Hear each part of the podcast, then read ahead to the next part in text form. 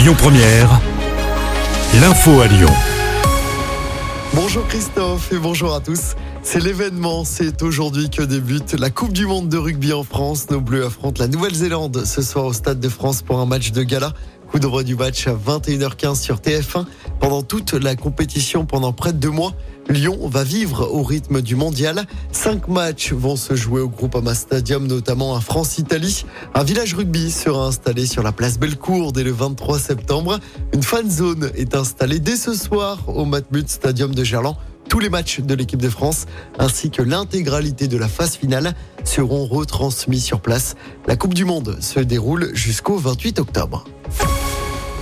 Dans l'actualité locale, ce nouveau drame dans les vignes dans le Beaujolais, un vendangeur âgé d'une soixantaine d'années est décédé hier après-midi à Bagnoles.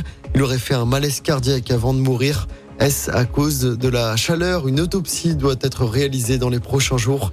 Pour rappel, un vendangeur avait déjà été retrouvé mort en début de semaine à Lény. C'est un randonneur qui avait fait la macabre découverte. Deux ministres en visite à Lyon aujourd'hui. Le ministre de l'Éducation nationale, Gabriel Attal, se rend d'abord au collège Gilbert Dru dans le troisième. Il ira ensuite inaugurer le nouveau lycée Arnaud Beltrame à Bézieux. Laurent Vauquier, président de la région, sera également présent. Et puis la ministre de la Culture, Ima Abdul Malak, est attendue ce vendredi également à Lyon, un déplacement qui va durer tout le week-end. La ministre vient notamment pour le lancement de la 20e biennale de la danse. La vague de chaleur qui se poursuit en région lyonnaise, le Rhône est maintenu en vigilance jaune canicule.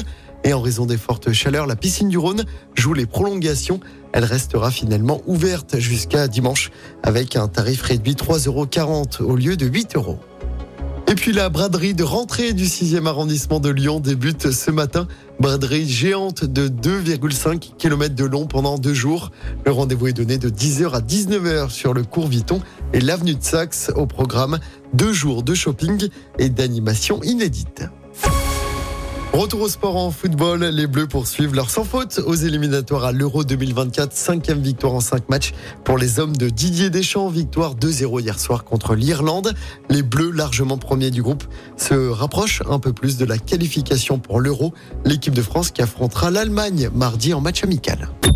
Écoutez votre radio Lyon Première en direct sur l'application Lyon Première, lyonpremière.fr et bien sûr à Lyon sur 90.2 FM et en DAB+. Lyon Première